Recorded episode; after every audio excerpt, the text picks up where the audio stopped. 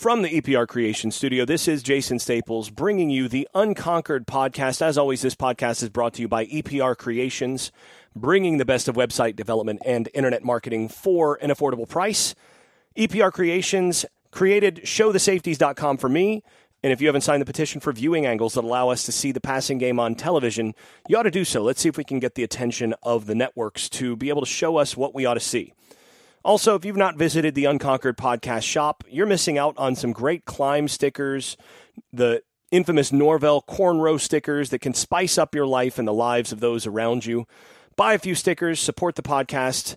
Uh, one sticker that's also been very popular is the Rise uh, sticker with uh, what we'll call the Horse and Rider uh, sticker. Go ahead and buy those. Support the podcast. You can stick them on all sorts of things, and uh, they make everything look better. So we are we're doing the Louisville preview here, and uh, I almost forgot that this was going to be a Friday night game. So uh, was going to get things out on their usual schedule, but uh, no, no, I needed to do everything a day in advance. So good thing it was a, a bye week. Still had a ton of other things to do off the field, but uh, just enough time to squeeze this preview in. So we'll get this we'll get this going, and hopefully uh, give you some things to look for when we when these two th- two teams face off on Friday. And really, this is a game where I find this this is a really intriguing game. It's an intriguing matchup, just like the LSU game was an intriguing matchup, but for very different reasons. This is a this is a game. So that game was one that during the offseason, going into the matchup, I felt was a coin flip.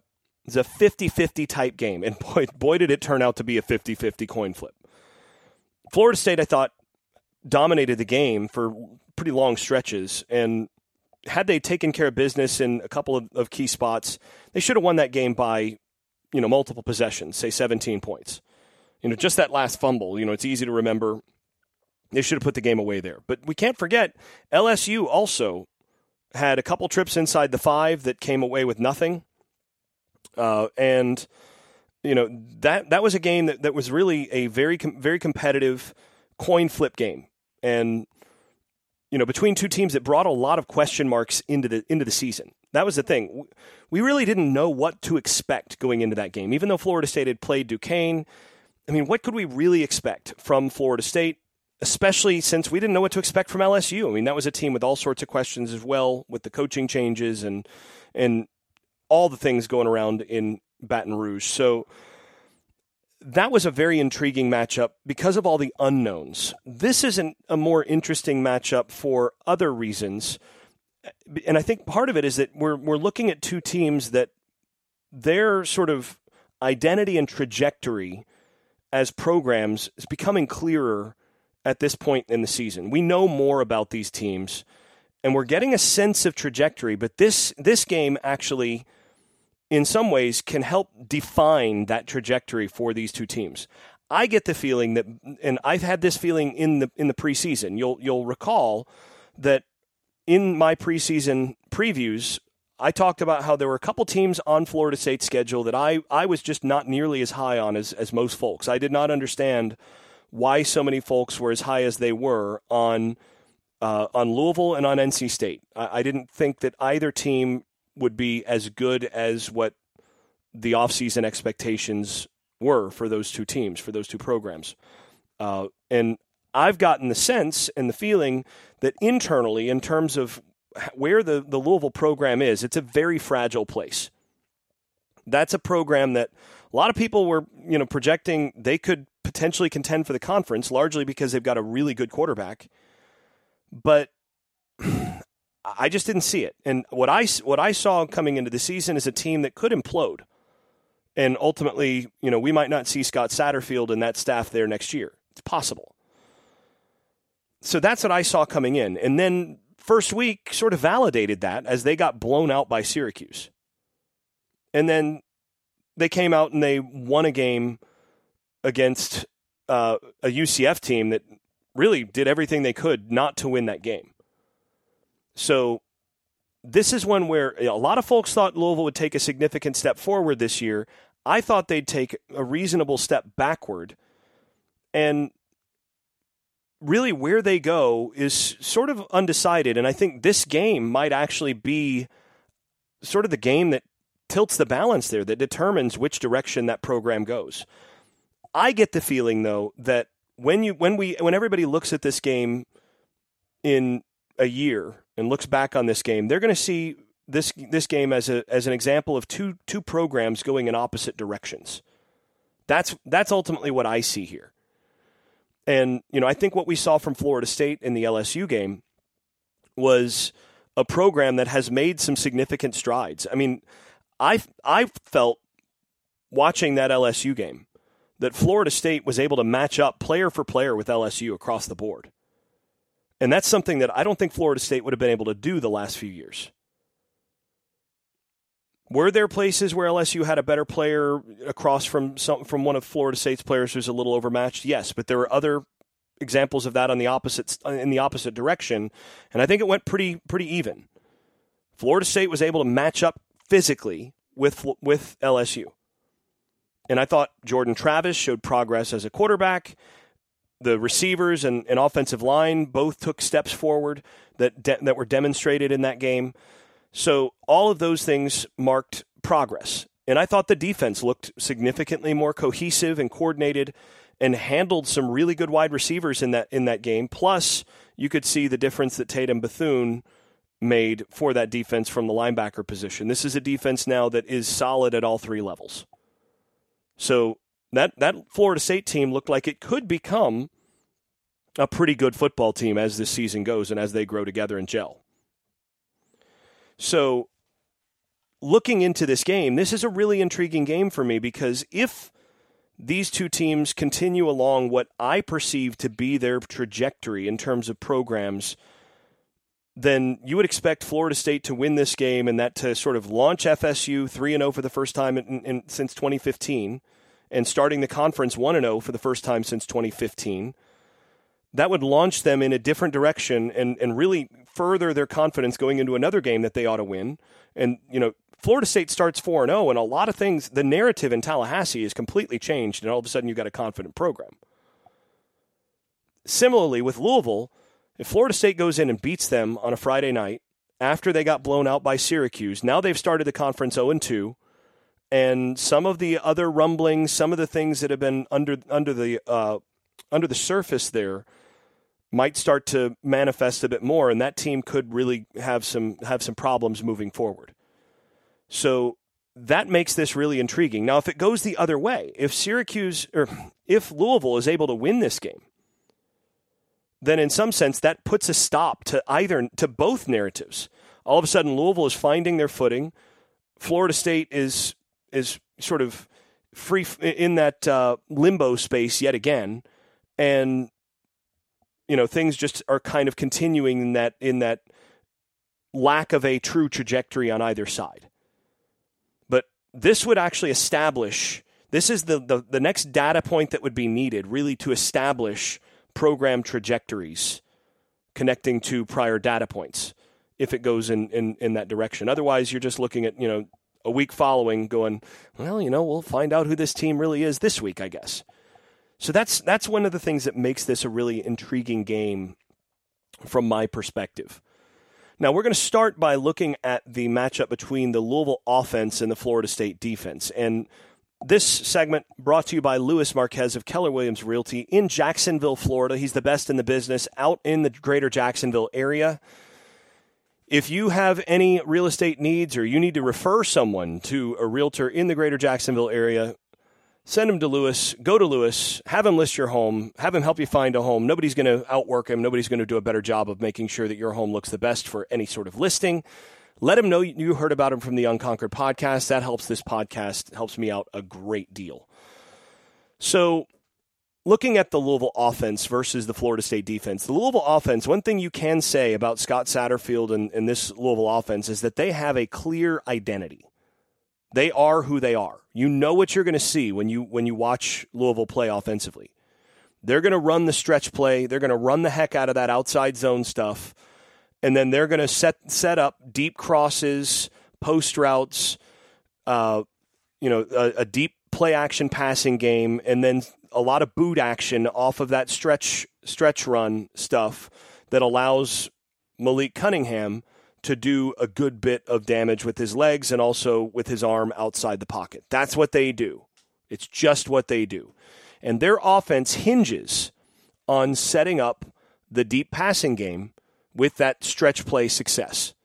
And you've got to have, when you play them, you have to have great eye discipline at the safety position, at the uh, linebacker position, because they'll hit you with everybody stretching one way, and all of a sudden it's a boot action and it's going the other way, or all of a sudden it's an end around and it's going the other way, or all of a sudden it's a it's a play action and it's a deep cross going the opposite direction of the stretch. All sorts of different things that you have to just really have good disciplined eyes anytime you're playing this Louisville offense. That's what they do, and that's what they do really well.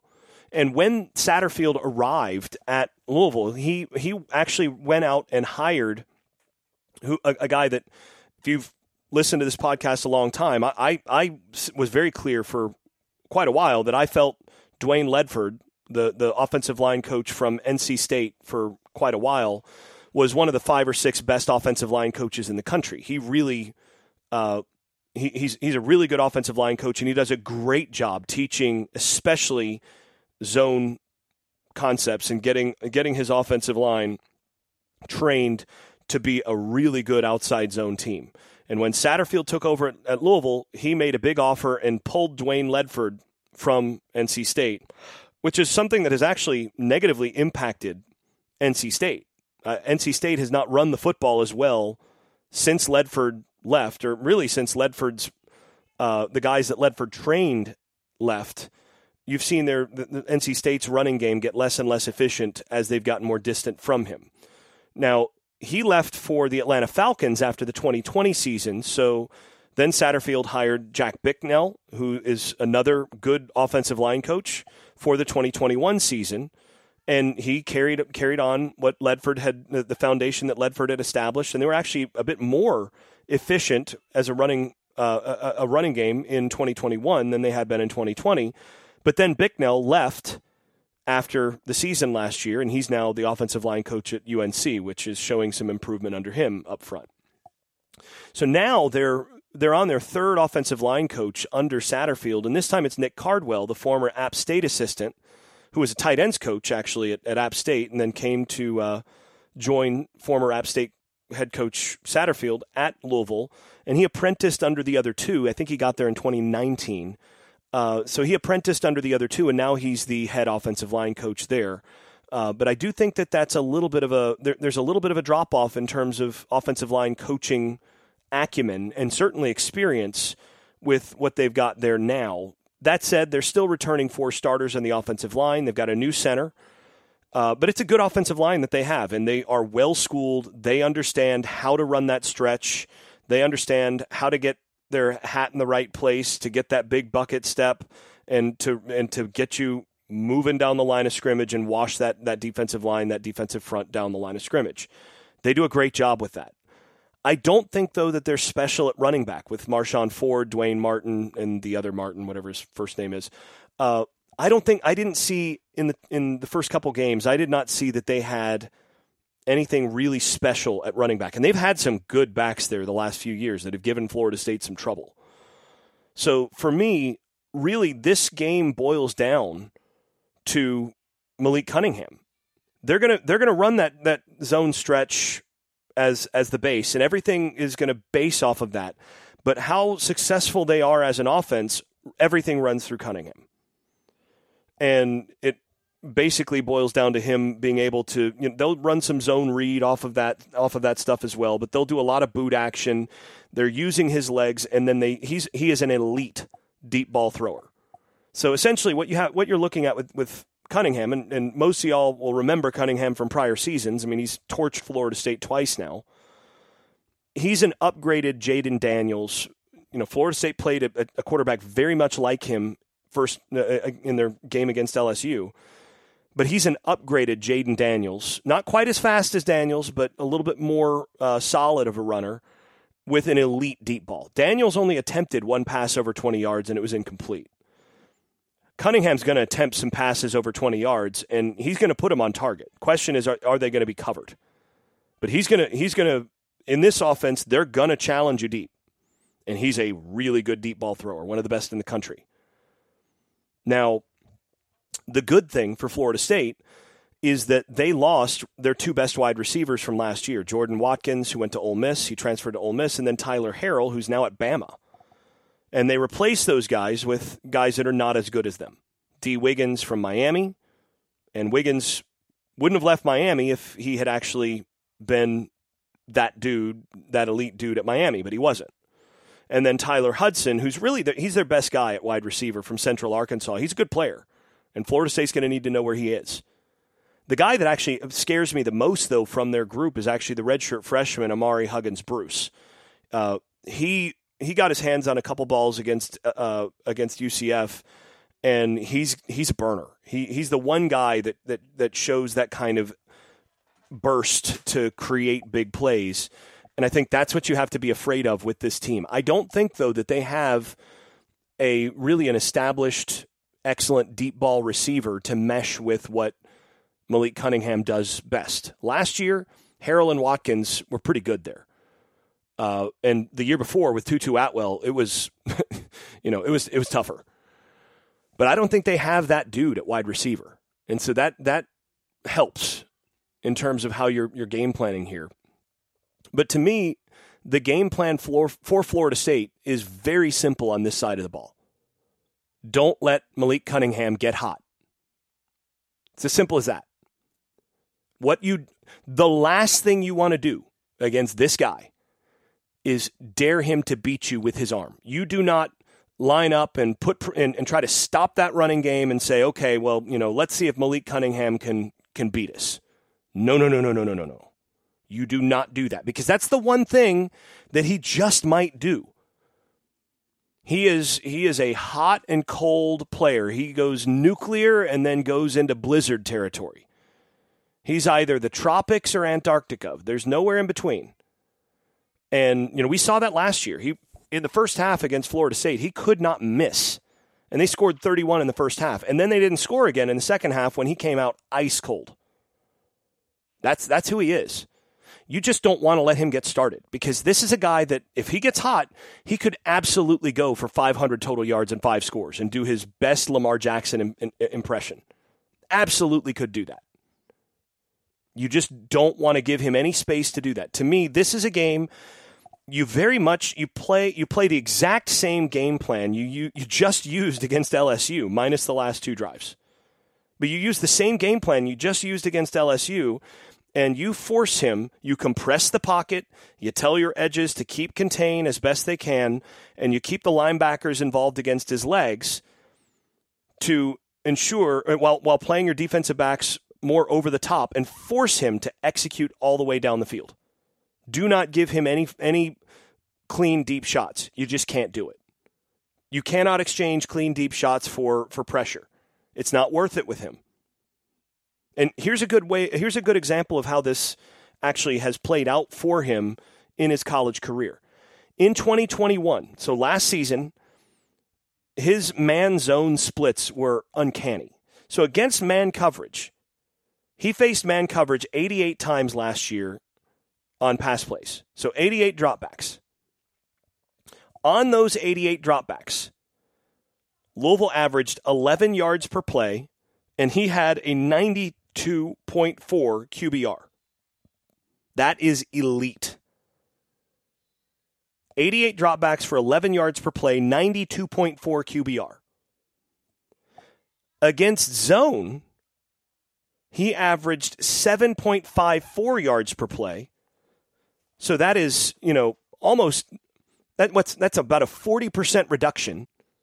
What 35% reduction. And then instead of a 92.4 QBR like he had against man, he had a 67 QBR against zone. Now, when you see something like that, this is like being in baseball and you, you, you line up and you've been scouting this the hitter and you discover that if you throw it on the inside half of the plate, those areas are bright red. You, you, you know, this guy's been hitting all sorts of pull home runs and you know extra base hits off the inside of the plate all season. But then middle of the plate and outside of the plate are you know, light blue and then dark blue. Well, what do you do when you when you face a guy like that? What do you tell your pitcher? You say, you know, throw everything over the outside part of the plate. Do not get anywhere near his hands. Well, with Malik Cunningham, what you what you see right here is don't play man coverage. Don't make the exchange of trying to play pressure and then leaving guys in man coverage. It's not worth it. Because what that guy's going to do is either break uh, you know break away he'll see all these guys with their backs to the quarterback and all of a sudden he's running downfield and gets big yardage because they they're playing man coverage downfield or he's going to make a big time throw against a one-on-one situation and put uh, uh, put his wide receiver at an advantage that's what he's going to do but against zone if you're asking him to win from the pocket make good, quick decisions and execute with precision all the way down the field, throwing in the intermediate and underneath zones? He struggled to do that. He struggled last year, he struggled the year before. So that's what you do. You absolutely do not play heavy pressure and bring bring the house against Malik Cunningham. You do what Syracuse did. You play heavy zone, you keep your, your safeties over the top. You force the, the Louisville offense to run the football and execute all the way down the field. That's what you do. And frankly, I think this is one of those games where you, you feel like you can do that because I don't think Louisville has shown the running game to to fear. You're not afraid of their running game based on what they've shown so far.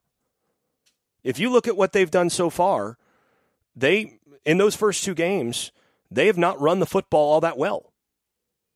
I mean, they're they're they've done it to set up the the uh, their passing game, but against Syracuse, 31 carries, 137 yards for 4.42 yards per per attempt. Uh, you know what? If they run the ball 31 times for 137 yards against Florida State, you'll take that.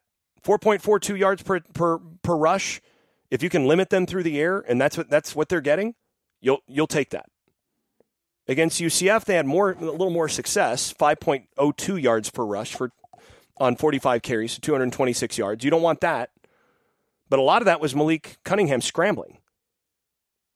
So this is this is what you've got to focus on. You you you are looking at what you've seen on tape so far. You're looking at the footage so far of what they put on tape you say, you know what? I don't think you need to stack the line of scrimmage to stop their stretch and commit to that. Instead, what you do is you you force them to prove that they can run on your front. That's what you do. That's what you you, you force them to show. Look, we got some good defensive tackles, and yes, Fabian Lovett didn't practice this week. Likely out for this one. That's not exactly a, a you know state secret here, but you know, I'm not sure that they can run on Florida State's interior. And you want to you want them to prove that they can run on Cooper and Jarrett Jackson and, and Ray and uh, Verse and, and Briggs and the rest. You want them to prove that they can win up front and that their backs can make you fear them. And they struggled to run between the tackles against both Syracuse and UCF. You look at the splits. I was just looking at the splits of where their uh, their run success came, and it's almost all outside force them to to uh, to stretch that, force them wide on the stretch, keep contained on the boot, let your linebackers and safeties run downhill to the ball once it's actually handed off, and above all, avoid giving up the thirty plus yard completions, and allow and and avoid allowing uh, Malik Cunningham to get really hot, and you probably win this game. It's real simple. It's just it's not it's not complicated. You use the exact same game plan you just used against LSU, minus those last two drives.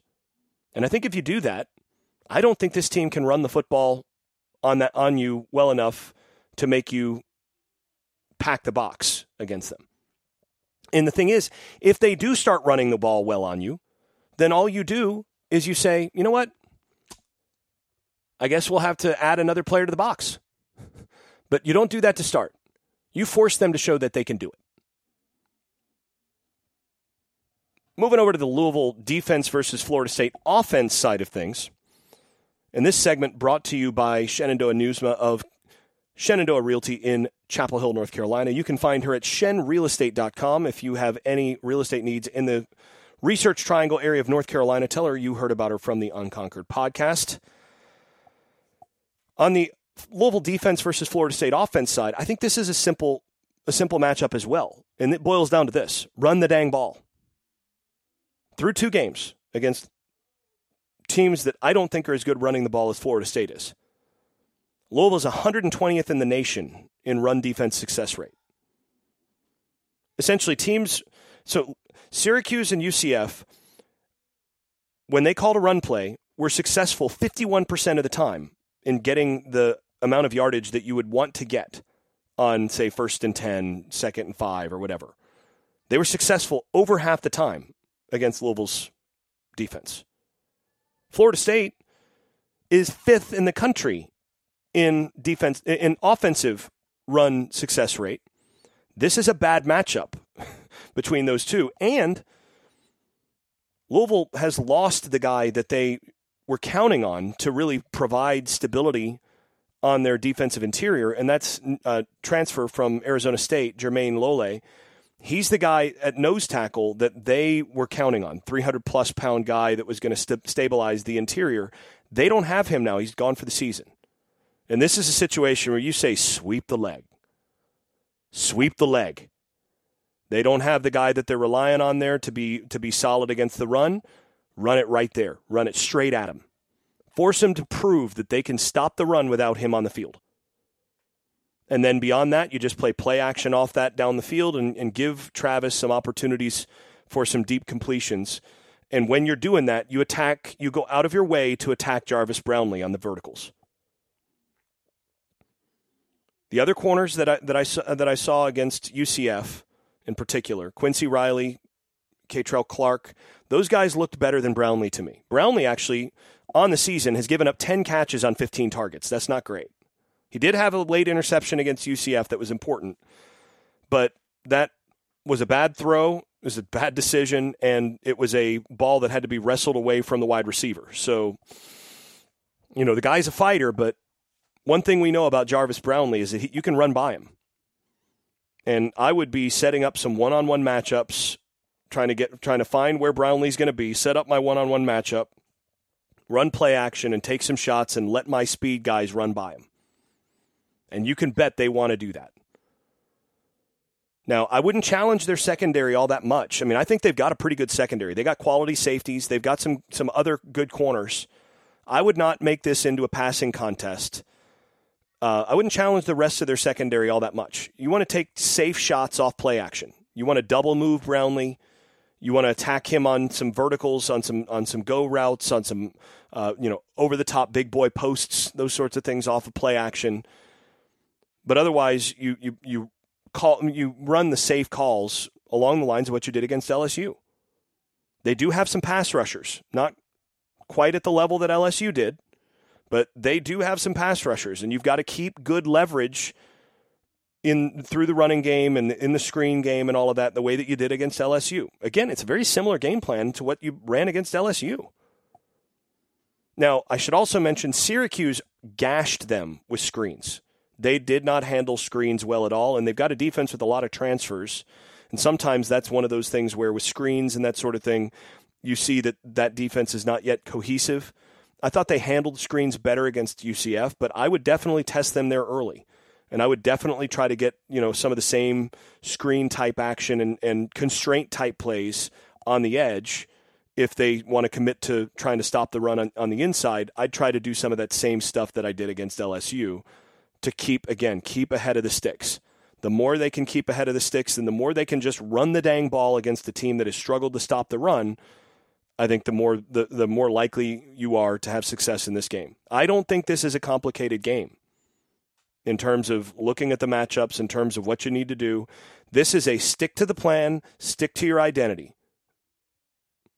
Run the ball, hit a few big plays in the passing game, off play action, and you win the football game. It's real simple. And then in terms of special teams, just get your kicks off. Don't do anything stupid. Don't get anything blocked, and you're fine here. I don't. Again, I don't see huge threats in the in the uh, in the return game. Catch the punts, get your kicks off, and you're fine.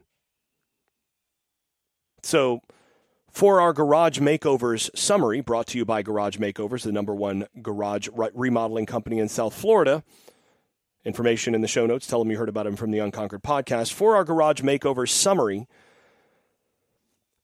when I look at this game, I see a Florida State team that, in my opinion, matches up well with Louisville on both sides of the football. I think LSU, or I think FSU's defense matches up well against Louisville for the first time in a couple years, mostly because they've finally shored up the safety and linebacker spots.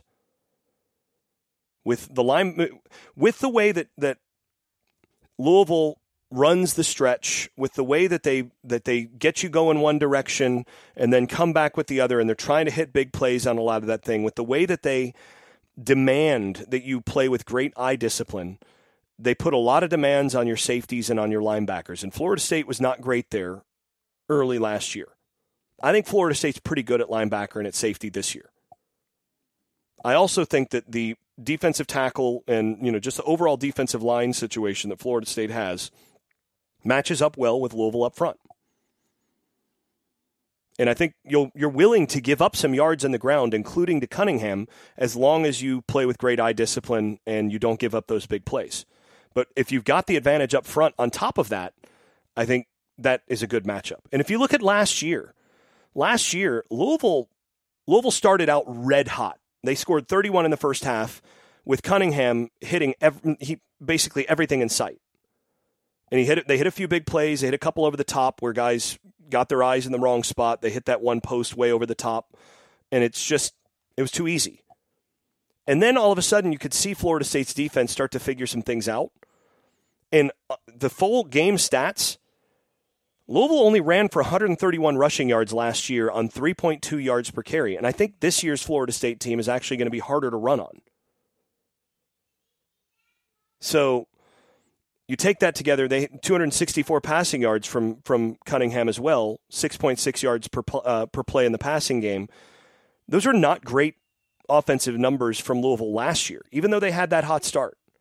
And there was a narrative that has been going around for a year now about that game last year that Louisville basically dominated early and then just took their foot off the gas in you know once things got to garbage time you know scored 31 in the first half and then that was that was that. They just kind of shut it down.